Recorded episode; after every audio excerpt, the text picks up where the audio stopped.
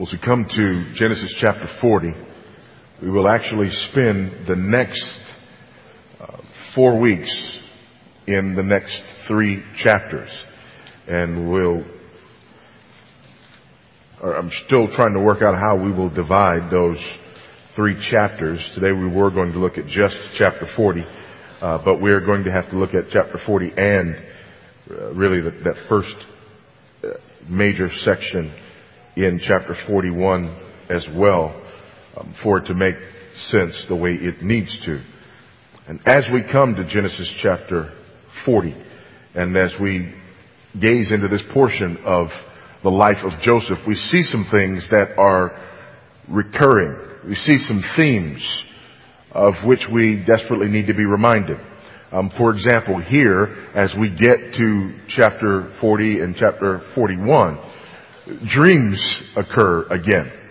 And not only do dreams occur again, but dreams occur in pairs again. If you'll remember when we're introduced to Joseph, there were two dreams. He had two dreams. He interpreted both dreams. Now in chapter 40, we are introduced to the cupbearer and the baker, two dreams, two interpretations. Chapter 41, we are introduced to Pharaoh who has two dreams, and there are two interpretations from Joseph. So there is the continuation of this theme of Joseph and the interpretation of dreams and the theme of God communicating, revealing himself to and through Joseph. Uh, if you'll remember, as we've pointed to time and time again in Hebrews chapter 1, that famous passage about the doctrine of revelation. God having spoke to us in many portions in many ways through the fathers in these last days has spoken to us through his son. So we see here the picture of these many portions and many ways in which God has communicated to and through his people. So we see this doctrine of revelation. We also see continued here this theme in Joseph's life that occurs again and again and again that everywhere Joseph goes, he's put in charge. No, no matter what happens to him, no matter how terrible his circumstances, he ends up in charge. But we also see this theme recurring here and going to concentrate on it today. This idea that no matter where Joseph goes, he doesn't belong. No matter where he goes, he doesn't belong. He's raised in Jacob's house, but he doesn't fit. He, he doesn't belong. He, he goes to Egypt, and there in Egypt, in general terms, he doesn't fit. He doesn't belong. In Potiphar's house, ultimately, he doesn't fit, doesn't belong. He's in prison. He doesn't fit. He doesn't belong. He goes to the palace. He still doesn't fit and doesn't belong. And yet, all of those places were necessary in Joseph's life. Not just for Joseph individually, but as we look at this and back up and take our view from 35,000 feet and look at the picture of redemptive history, we know that all of these things were necessary not just for Joseph, but they were necessary in redemptive history as God is using Joseph to usher in this next phase of redemptive history. We are going to see a major turnaround in the life of Judah. And as we see that major turnaround in the life of Judah, we, we don't understand it yet in Genesis, but as we continue to move forward, we will understand the significance of the tribe of Judah, therefore the significance of this redemption of Judah in and through the story of the life of Joseph. So this is important because through Judah we get the king about whom we read today. Well, you ask, which king? Because we read about a king in our Old Testament reading, it was King David. Then we read about King Jesus in our New Testament reading. So, which king? The answer is yes. Both kings come to us from Judah. So it's very important for redemptive history that these things happen. Now, if we're not careful, what happens is we get bogged down here, especially in chapter 40, which is why I decided to incorporate at least the beginning, that major section of, of chapter 41. We, we, we sort of get bogged down here in Joseph and what Joseph is doing. And although those things are important, they are important ultimately because of their broader implications. So as we look at this, I, I want you to understand this concept that Joseph basically fleshes out for us. There are a number of things that he fleshes out for us, not least of which is this sort of foreshadowing of the life and the ministry of Christ himself. But also there is this picture uh, that Joseph fleshes out for us of the covenant people of God. Always in the world, but not of the world. That's Joseph. God's covenant people in the world, but not of the world. That's Him. We, we, we see a picture of that in His life. He's, he's, he's in Jacob's family, but really, he's almost not one of them. Now, after God gets a hold of the rest of these boys, he fits. But for now, he doesn't. He goes to Egypt and he doesn't fit. He's in Egypt, but not of Egypt. Eventually, when the nation is born and rises up, they too will be in Egypt, but not of Egypt. They just won't fit. And for those of us who are spiritual Israel, as we read there in Romans, as we started our journey through Romans, we realize that we too are in the world, but not of the world. And our life often looks very much like Joseph's experience in many ways, and I want to share those ways. In some ways, our experience looks nothing like Joseph's experience because the Redeemer's experience looks a lot more like that. But here in chapters 40 and 41, I believe there are some parallels that will help us understand how we are to live as God's covenant people in this world, but not of this world. It is a difficult balance to strike. And there's a ditch on both sides of the road. Uh, on the one side of the road, you can err on the side of in the world. And, and there's worldliness. Uh, on the other side of the road, there's another ditch.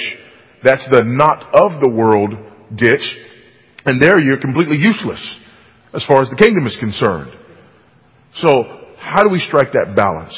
Look with me if you will. And of course, we won't, we won't read all of this, but, but let's read this in order to get these four major themes.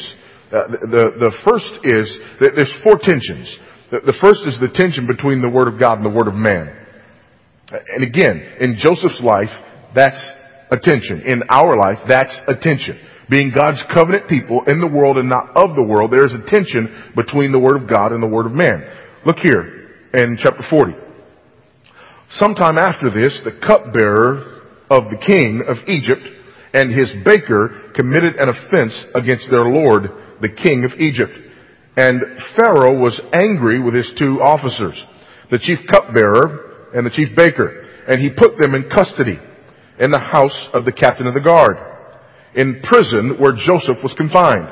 The captain of the guard appointed Joseph to be with them, and he attended to them. They continued for some time in custody. So there's pictures of authority here. There's pictures of the authority of Pharaoh. There's pictures of the authority of the head of the prison. But then in the midst of this, something else breaks in. Because remember, here Joseph is, he's a foreigner. Not only is he a foreigner, but he is a foreigner who's in prison. But as a foreigner who's in prison, how on earth can this foreigner who's in prison have any impact whatsoever? The answer? The Word of God. Verse 5. And one night, they both dreamed. The cupbearer and the baker of the king of Egypt, who were confined in the prison. Each his own dream, and each dream with its own interpretation. When Joseph came to them in the morning, he saw that they were troubled. So he asked Pharaoh's officers who were with him in custody in his master's house, why are your faces downcast today? They said to him, We've had dreams and there is no one to interpret them. Why are you so downcast? Not because we've had dreams, but because we've had dreams and there's no one to interpret the dreams. Not a foreign concept, the interpretation of dreams. Not at all a foreign concept. However, what we see here is different. In fact, this is not just something that's an issue in, in the ancient world where people attempted to interpret dreams. We know, for example, in Daniel's time that there were individuals who were trained to interpret dreams. Unless we think that that is somehow just far-fetched and way out there, um, don't forget that one Sigmund Freud, perhaps the most famous of all psychologists of all times, devoted an entire book to the interpretation of dreams. But there is a difference between the interpretation of dreams as understood by Sigmund Freud and as understood by the Chaldeans and as understood by all sorts of ancient people who have attempted to interpret dreams and the idea that Joseph has here that is directly related to the revelation of Almighty God. Listen to what he says. And Joseph said to them, do not interpretations belong to God? Please tell them to me. This is an opportunity for the Word of God to break in in the midst of the Word of men. This is an opportunity for God's covenant people to be distinguished and to be set apart because they hearken to a different voice. God's people do not hearken to the voice of diviners. God's people hearken to the voice of God Himself. And here we see a picture of the voice of God himself. Later on in chapter 41, when the king of Egypt has a dream, upon whom does he call? He calls upon the one who has the Spirit of God in order to interpret the dream. There is a tension here between the Word of God and the Word of man. There is a tension in Joseph's life as the representative of God's covenant people between the Word of God and the Word of man. There is always a tension between the Word of God and the Word of man wherever God's covenant people dwell. And here's why there's a tension. Because when God speaks, everyone else must be silenced. When God speaks, every other voice takes a back seat. When God speaks, there is tension because now we have man in all of his glory who believes that he runs his own universe. And in the midst of his own universe that he believes he controls, in walks God. The cupbearer was more powerful than Joseph. The baker was more powerful than Joseph. But when the word of the Lord came, Joseph was the one on whom they had to depend the king of Egypt, was more powerful than Joseph. However, when the word of the Lord came, he had to bend the ear to Joseph. God's people are in the world and not of the world, and one of the tensions is that we hearken to the word of God and not the word of man. In fact, here's why there is a tension. All, true, all truth is God's truth. Amen? So when we say we hearken to the word of God and not to the word of man, do, do, we actually mean that if a man speaks, that we don't listen to the man unless he's quoting a Bible verse? No, it's, it's not what we mean. Uh, we, again, remember the tension. The tension is we're in the world, but not of the world. So even in the world, every man exists by the mercy and grace of Almighty God. Amen? I don't care who you are in here. There are people in this room today who are unregenerate men. There are people in this room today who are not saved, who are not Christian, who do not belong to God, and yet God just gave you your last breath. And it was purely by His mercy. By the way, He just gave me my last breath, and it was purely by His mercy as well. Amen? He causes it to rain on the just and the unjust. But here's the tension for the believer. When an individual opens his or her mouth and speaks, just because they don't belong to God doesn't mean that everything they say is untrue. But how do we determine what is true and what is not? How do we determine what to hear and what to heed and what not to hear and what not to heed? Here's how we determine it. God has spoken and everything is weighed in the balance compared to the Word of God. That's the distinction. God has spoken. So when an individual opens their mouth, our, our, our, question doesn't even necessarily have to be, is that a Christian or is that not a Christian? Because here's a little news flash. It, it's not stamped on the forehead. Amen? And there are a lot of people who tell you that they belong to God who don't. Amen. So what do we determine?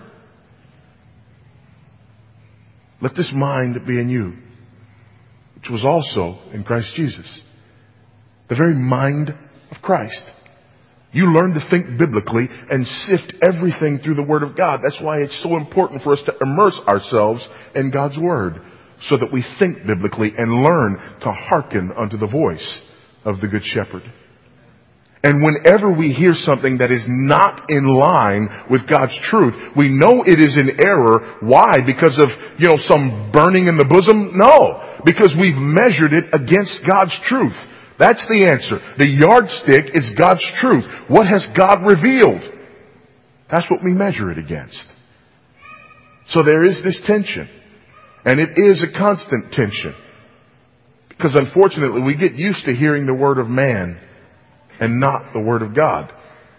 In fact, for most of us, we prefer the word of man to the word of God. There's also a price to be paid when you have a commitment to the Word of God versus the Word of man. You don't fit too well in the world of man when you don't hearken to the Word of man and instead hearken to the Word of God. That's where Joseph finds himself. The Word of God. In fact, it's because he hearkens to the Word of God and not to the Word of man one could argue that that's the very reason that he finds himself in prison right now. Listening to the Word of God as opposed to the Word of man. And there is that tension there between the Word of God and the Word of man. God's Word always, however, is supreme in these two.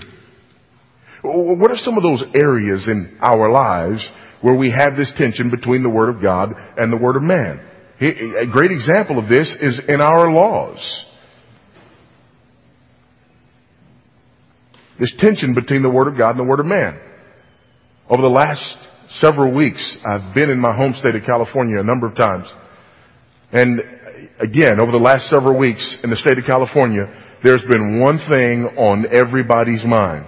And that one thing on everybody's mind was, what is this homosexual judge going to say about Proposition 8? Again, Proposition 8 was the law established in California a year ago in November that defined marriage between one man and one woman. 52% of the population, razor thin margin, by the way, determined in the state of California that they would define marriage as between one man and one woman. And they would put a stop to all of these same-sex unions that were taking place in the state of California. Now, a judge, one judge, not a panel of judges, one judge, decided that he would speak to the issue and surprise, surprise, he disagreed with the people.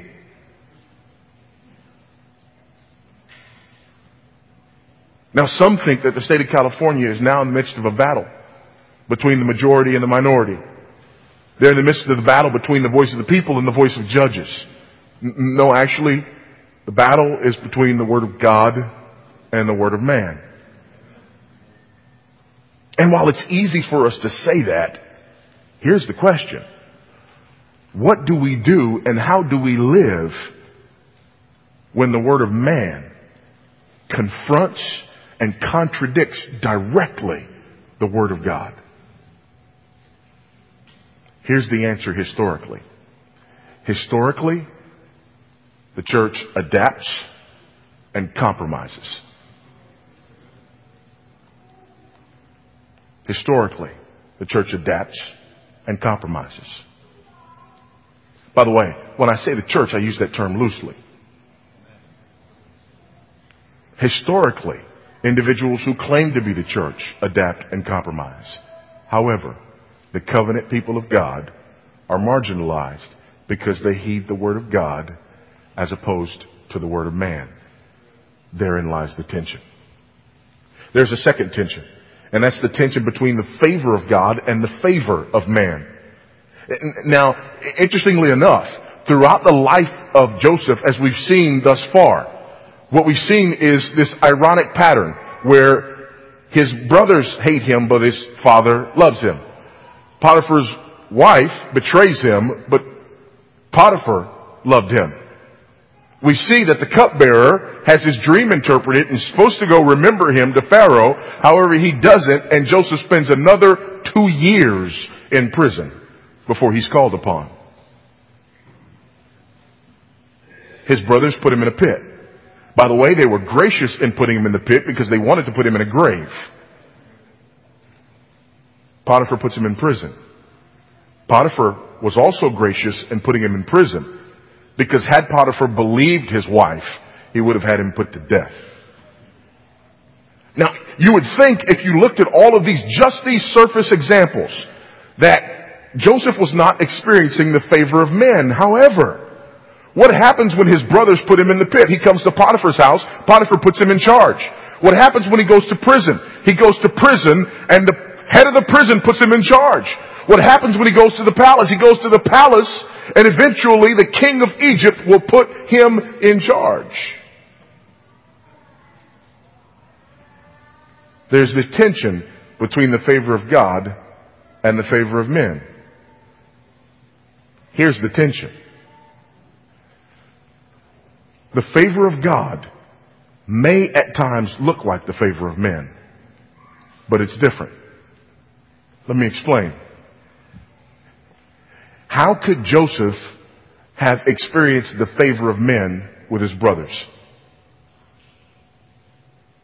The only way Joseph could have experienced the favor of men with his brothers is to have compromised, perhaps not tell them about the dream, which would be to not share the word of God with them, perhaps not obey his father the way he had obeyed his father, so that somehow his brothers would like him more. How about in Potiphar's house? Well, in Potiphar's house, one could argue that Joseph could have just compromised himself with Potiphar's wife in order to avoid the whole scenario. Now, ultimately, we know that that would have just ended up in a bigger problem later on, but he could have compromised there.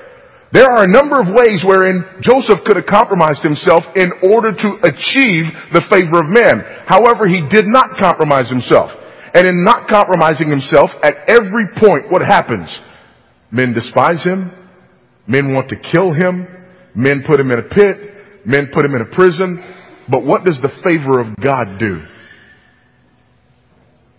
The favor of God puts him in authority everywhere he goes.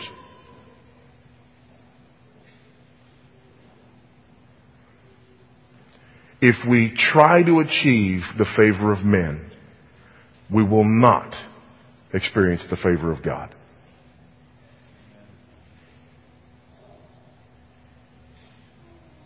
If we try to achieve the favor of men, we will not achieve the favor of God.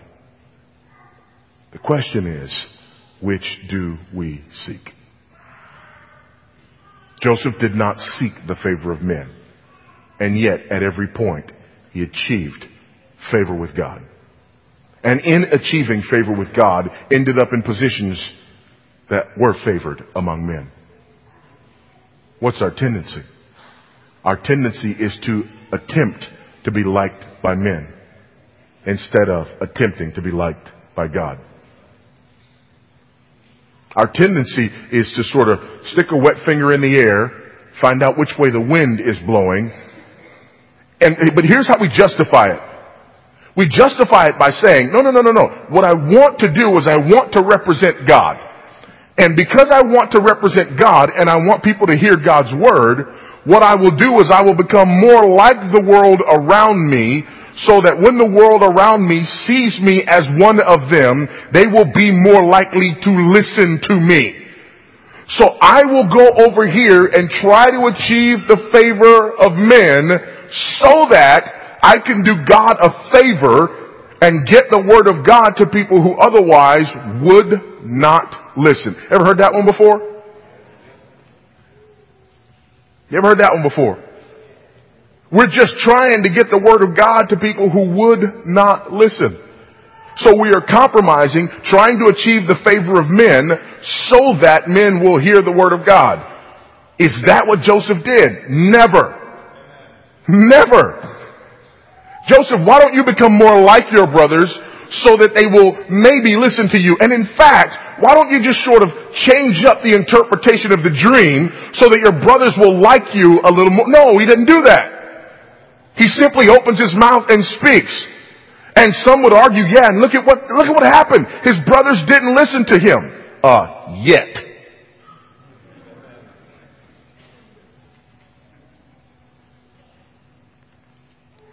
He goes to Egypt. Does he compromise himself? No. He never does. He continues to be a distinguished and distinct representative of God in the midst of this culture of opposition. Now, does this mean that he sort of, you know, thumbs his nose at the culture? No. In fact, he's a representative of God, and as a representative of God, he comes to Potiphar's house. He doesn't compromise. What does Potiphar do? Potiphar puts him over all of his house. How does he perform? Admirably. Admirably. And Potiphar, the Egyptian, prospers because Joseph is in his house. Is that you? When he gets to prison, how does he perform? Admirably. And the prison runs more smoothly because he's in the prison. When he gets to the palace, how does he perform? Admirably. And Egypt is rescued because he's there. But at any point, if he compromises in order to become like them, he perishes with them. How do we reach people in our community that are hard to reach? The answer? With the gospel. Amen. Yeah, but there are people who won't listen to us. Yeah, there have always been people who won't listen to us. But I'm not ashamed of the gospel of Jesus Christ because it is the power of God unto salvation to all those who believe, the Jew first and also to the Greek. In fact, turn with me if you will. I want you to see something. Turn to Acts chapter 17.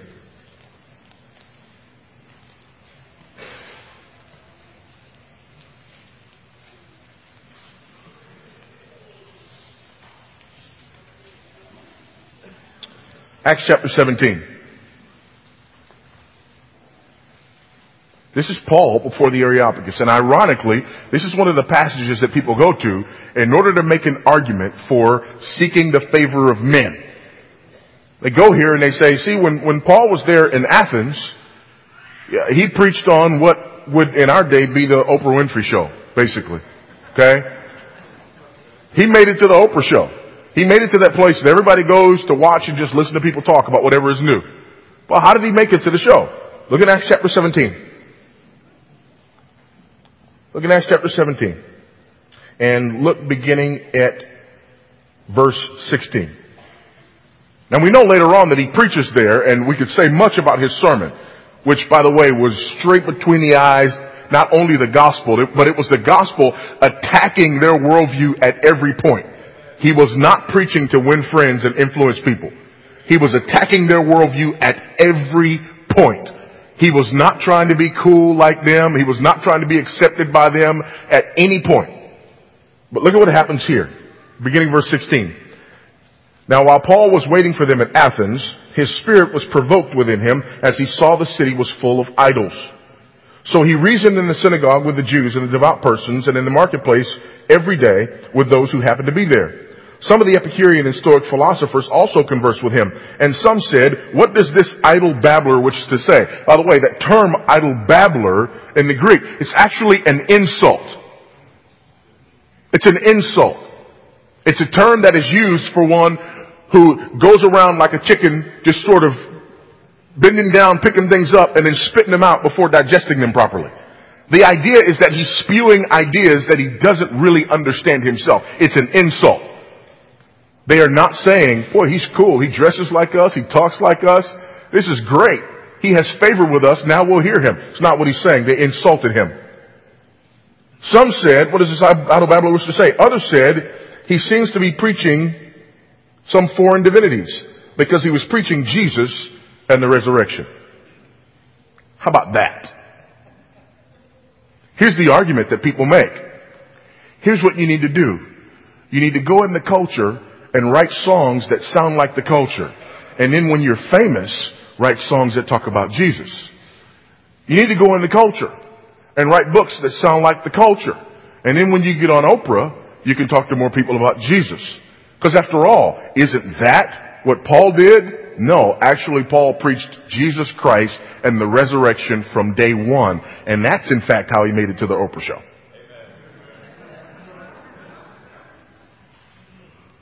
Because of the favor of God not the favor of men. Here's the beautiful thing about Joseph. When Joseph finally stands in the palace, no one can come to Joseph and say, Joseph, will you write down for us all of the techniques that you used to become so powerful in this culture so that we can reproduce it in the lives of others who want to become famous in their cultures? Because here's what Joseph would have said. God spoke through a dream. I interpreted to my brothers and they hated me. They sent me to Egypt. A woman made advances and because of what I believe about God and His truth, I rejected them. My reward, she had me sent to prison. The king's cupbearer and the king's baker came into the prison. They had dreams. I knew something about that. I spoke the word of God to them. Asked the one who was going to live. Amen. Cupbearer had a good dream. hey, good news. Three days, you're going back to the palace. The baker hadn't shared his dream. But when he heard how good the cupbearer's dream came out, he said, you know what? I need to go ahead and share mine. Joseph no soft sell at all. Yeah, um, yours kind of the same.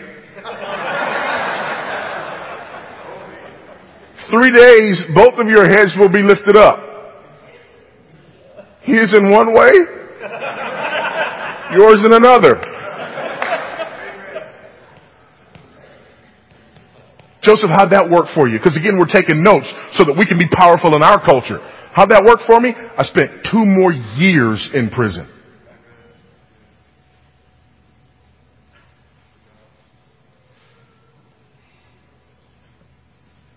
But that's okay because after that you got out, right? And everything was good. No, after that I got out and I had to be number two in command to a pagan who does not know my God and does not serve my God. And I had to be his number two in command so that I could rescue all of his people who don't know my God and don't serve my God.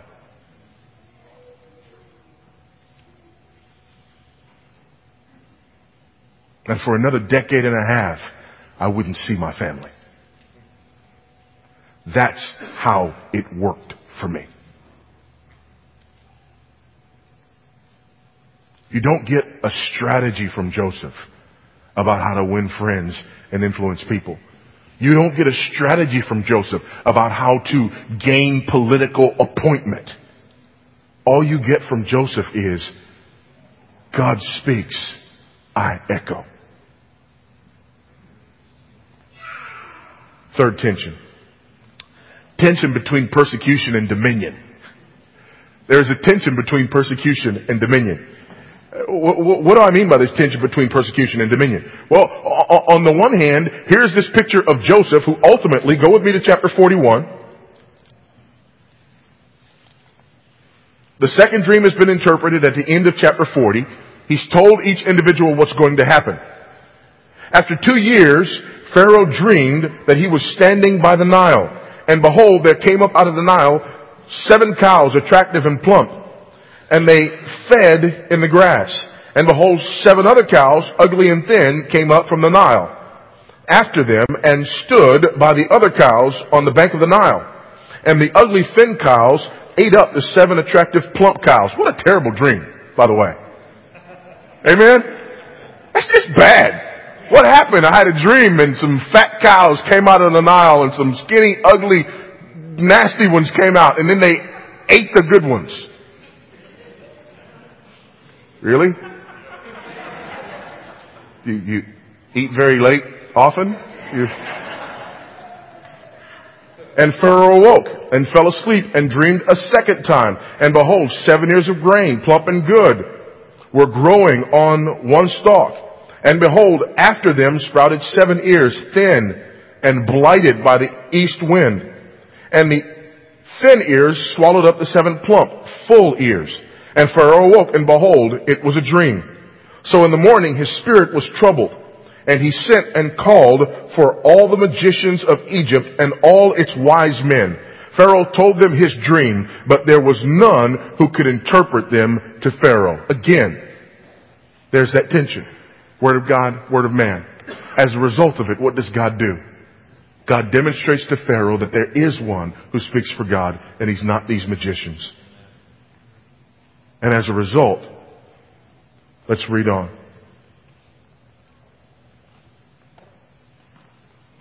Look at verse 37. We won't go too far into this because we'll look at this on next week, but he interprets Pharaoh's dreams and tells Pharaoh what to do. In verse 37, this proposal pleased Pharaoh and all his servants.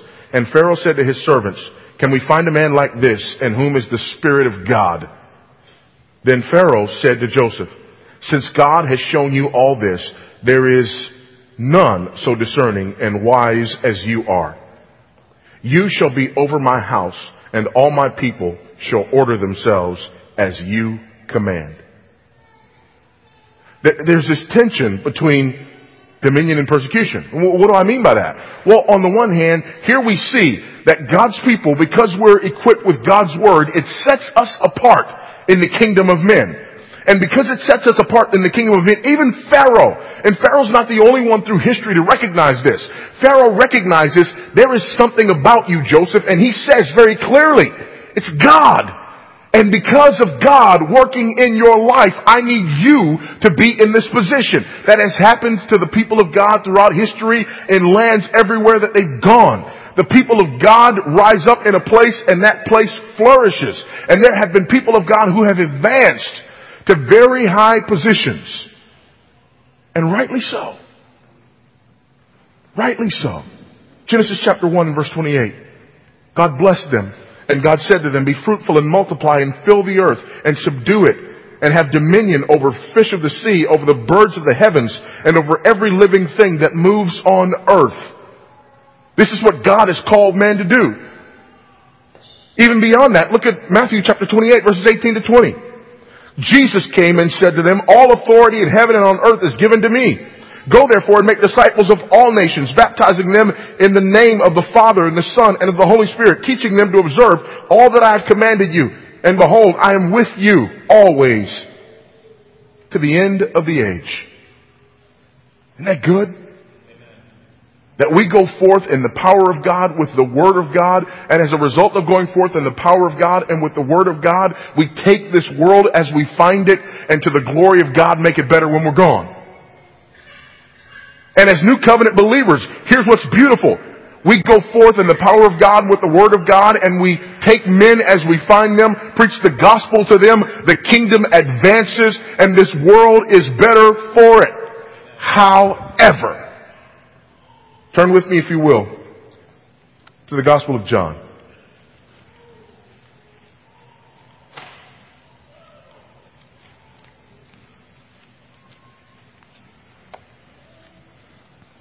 John chapter 15. Because here's the great irony. And this is why you need the whole picture of redemptive history.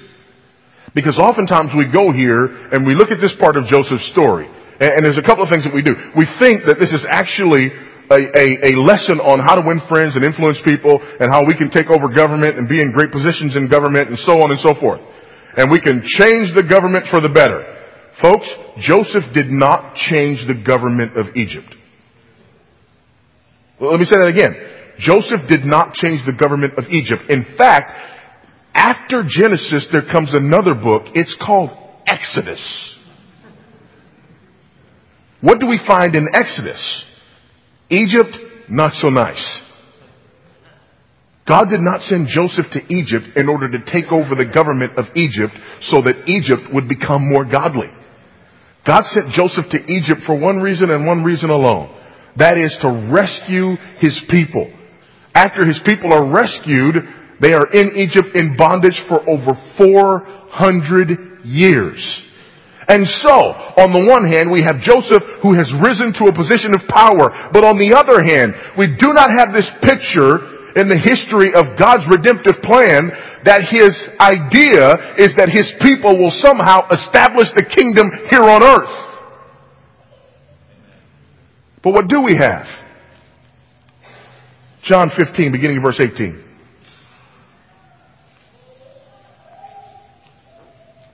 Go back to 16.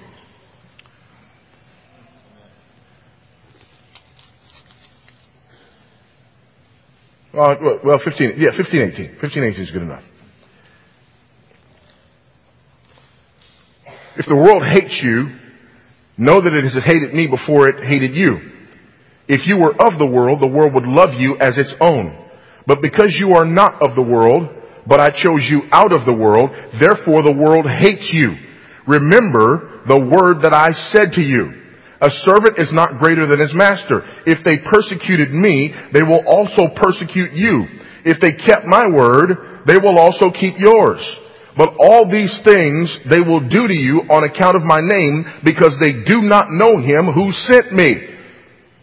Does that sound like God's plan is for the people of Christ to somehow establish the kingdom here on earth?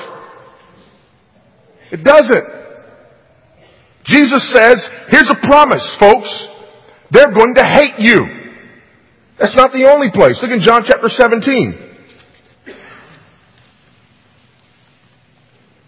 Look at 13 to 16. But now I am coming to you, and these things I speak in the world, that they may have my joy fulfilled in themselves. I have given them your word, and the world has hated them because they are not of the world, just as I am not of the world. I do not ask that you take them out of the world, but that you keep them from the evil one. Verse 16, they are not of the world, just as I am not of the world. Sanctify them in truth. Thy word is truth. As you sent me into the world, so I have sent them into the world, and for their sake, I consecrate myself, that they also may be sanctified in truth. Turn with me to 1 Corinthians chapter 1.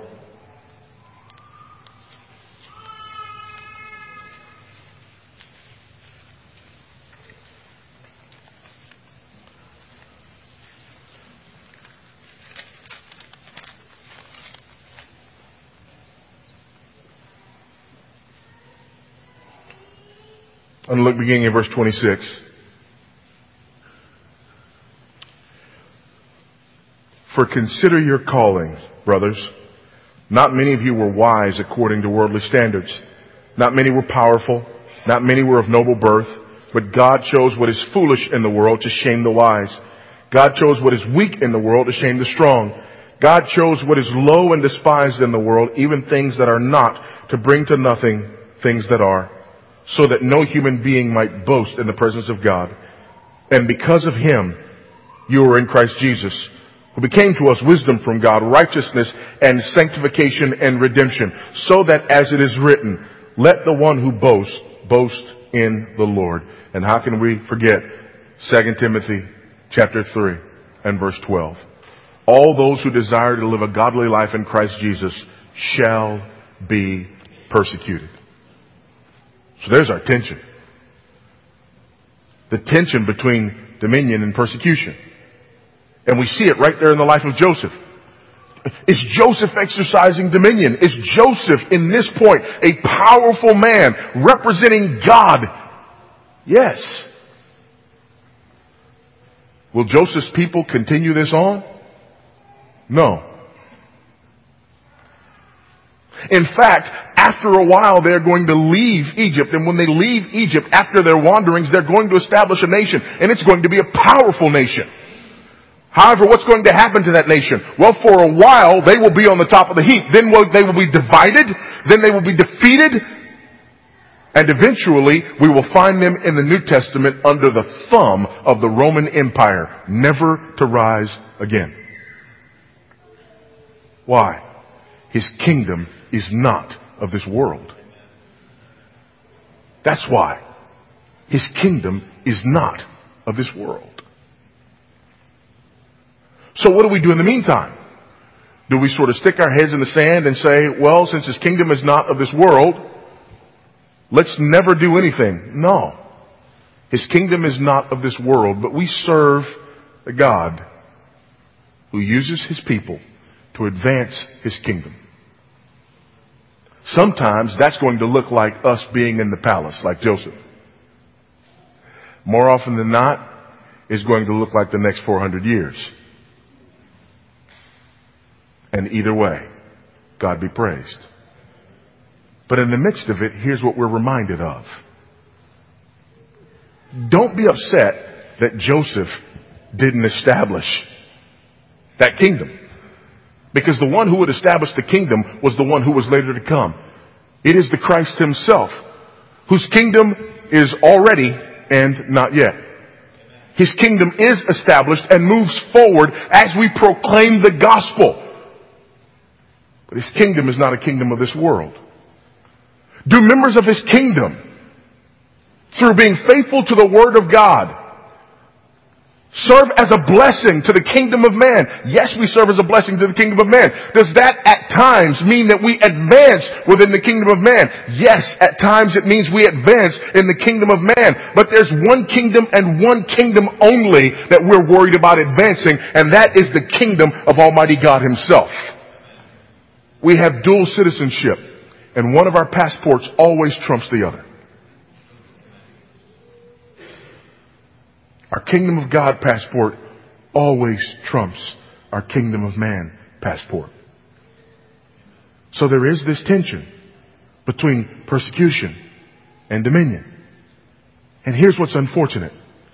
What's unfortunate is when we're in the midst of the dominion part of the cycle, and things are well with us, we have a tendency to forget God. When we're in the midst of the persecution part of the cycle, we have a tendency to remember God, but only so that we can get back to the other part of the cycle. Amen. So what does that look like? Here's what it looks like.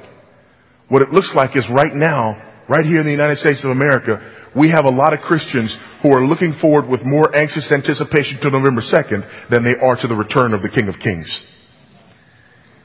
Why? Because we believe that our citizenship is of this world. And it's not. Let me just let you in on a little secret. I'm not a prophet or the son of a prophet.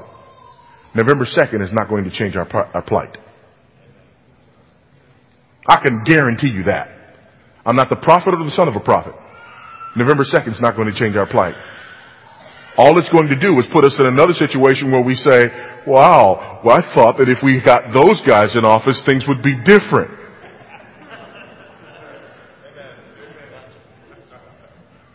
Why? We're looking for a city whose builder and maker is God. Does that mean we give up on this place? Absolutely not. We've got work to do here. It's gospel work and it's kingdom work. Does that mean that we just don't ever think that things are going to change? Absolutely not. I believe God can bring revival. I believe God can bring awakening. But what is that? That is the kingdom of God advancing and people's lives being changed and transformed because of the advancement of the kingdom of God, which is precisely what we saw in the life of Joseph. What we saw in the life of Joseph was not a political victory. What we saw in the life of Joseph was the supernatural hand of God preserving his people, and for that moment, he just happened to use a political position. But lest his people trusted in politics too long, it was over. Just like that. Don't forget this. Because if we forget this, we forget the last tension. And that is the tension between the physical salvation of Israel and the spiritual salvation of Israel. What's wrong with the kingdom of man? Uh, there's nothing inherently wrong with the kingdom of man other than it's made up of men. But what's wrong with the kingdom of man is that a kingdom of man solution will only solve problems in the kingdom of man, and man's greatest problem is not a kingdom of man problem. Man's greatest problem is a spiritual problem. And to the degree that the kingdom of man can be useful in advancing God's cause, praise God for that. But to the degree that it takes worship that belongs to God, God forbid. To the degree that it takes allegiance that belongs to God, God forbid. To the degree that it causes God's people to bow the knee there rather than here, God forbid. If you think the highlight of Joseph's life is that he ended up in a position of power in a government of pagans, God help you. The highlight of Joseph's life is yet to come. The highlight of Joseph's life is a spiritual redemption. And this little measly position as Pharaoh's right hand man pales in comparison to what God does spiritually with his real Israel. That's the significance, people. And as you and I exercise our dual citizenship in the kingdom of man and the kingdom of God, let's remember these tensions. There's a tension between the word of man and the word of God. Where do we fall? Always on the side of the word of God. There is a tension between the favor of man and the favor of God. On what side do we fall? Always on the side of the favor of God. God can take care of whatever favor of man we need. There's a tension between persecution and dominion. Where do we fall? Always on the side of dominion because we're always advancing the kingdom of God. We never allow persecution to get us off message. There's a tension between the spiritual salvation and physical salvation. On what side do we fall? Always on the side of spiritual salvation. That is always what's most important. Does that mean the physical doesn't matter? Absolutely not. But it means that the spiritual is more important. It means that the greatest tool with which we are armed is not the ballot box, is not the food bank, it's the gospel. Does that mean that the ballot box is unimportant? No. Does that mean that the poor shouldn't be fed? No. But what it means is that if we are to prioritize in something and to be known for something, let it be the same thing that Joseph was known for. Joseph's a man in powerful position. He must be a great politician. Actually, he's no politician at all. He's just a man who speaks for God. And more often than not, he ended up in bad places for it. In the end, he still ended up in a bad place. Why? He's number two in command to a pagan king of a pagan nation and sparing the lives of his oppressors. Now you think about that for a moment. God used Joseph not only to save his brothers, but to strengthen the very nation that would crush them for 400 years. Why? Because God's plan is bigger than the city of man.